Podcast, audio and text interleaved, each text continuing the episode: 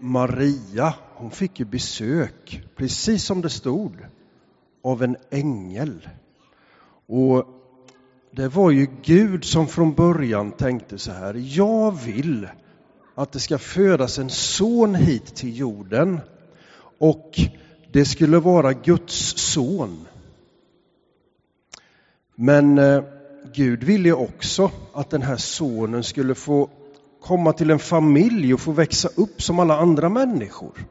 Och vad tror ni då att Gud letade efter för familj? Om man skulle vilja ge de allra bästa förutsättningarna för ett barn att växa upp så tänker man ju att det skulle väl vara en mamma skulle ju det här pojken behöva. Eh, precis som vi har pratat om innan. En mamma som, ja kanske, hur skulle ni välja? Om ni skulle vilja skicka, om ni vore Gud och skulle skicka so, sin, din son till jorden, hur skulle mamman se ut?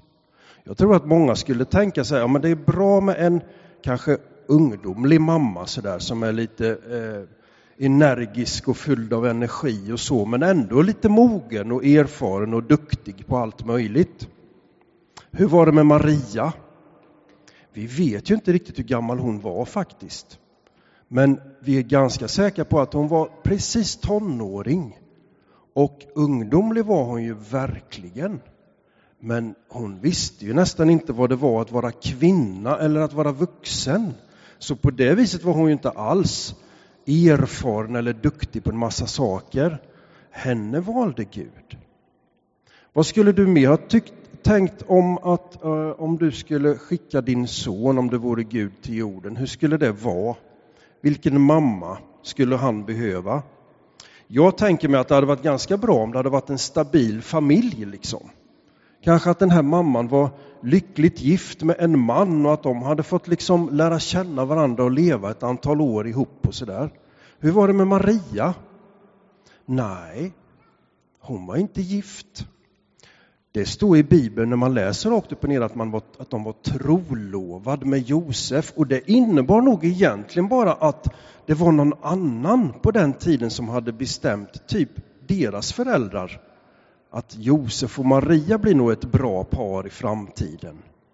Så Maria hade liksom inte någon erfarenhet av att bilda familj. Hon var ju flicka nästan, tonåring i en egen familj hos sin egen mamma och pappa.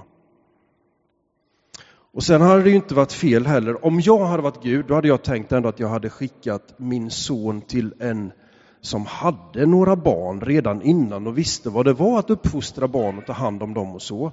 Maria var ju helt grön.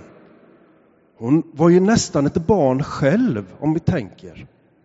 Gud sänder sin ängel, så som Rut och Vimsan undrade över, till just den här Maria och berättar att han vill att det ska födas en son som är hans egen son rakt in i hennes familj som hon ska vara med och bilda tillsammans med Josef. Och jag tänker att det där säger oss någonting om vem Gud är. För ibland kan vi få för oss att det där med Gud, ska man ha med honom att göra eller få betyda något, då ska man vara bland de bästa eller kanske bland de mest erfarna och duktiga eller så. Så tänker jag inte att det behöver vara alls. Åtminstone inte om man läser den här berättelsen om Maria. Hon, var ju, hon hade ju egentligen ingenting att komma med, bara sig själv. Men det där är lite typiskt Gud. Han sänder sin ängel till Maria och berättar. Du Maria, du ska få föda Guds son framöver sen.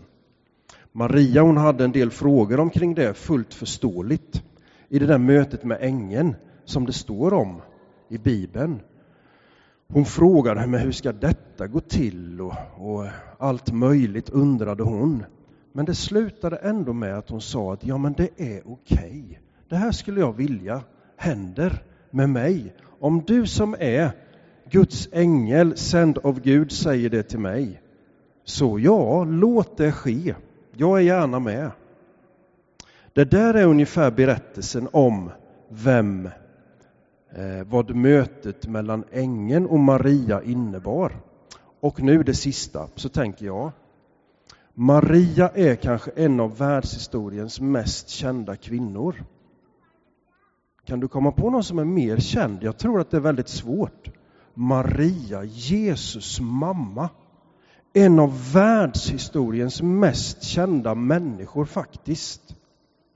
Och hon blev det, inte för att hon var något särskilt i sig själv eller eh, hade presterat så mycket, men hon var en lyssnande människa och var öppen för att låta Gud göra det han ville med henne.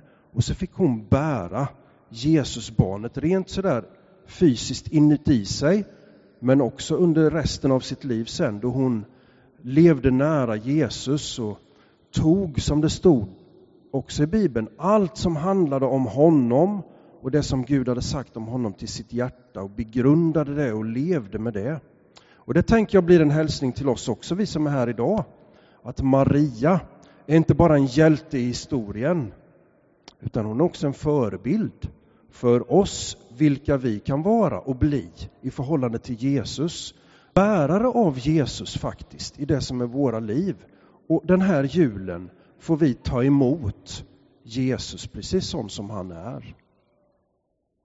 Nu ber vi en bön. Jesus, tack för att du kommer till oss. Tack att du blev också sänd och mottagen till Maria och Josef och därigenom gjorde det möjligt för dig att leva livet här på jorden och bli som en av oss.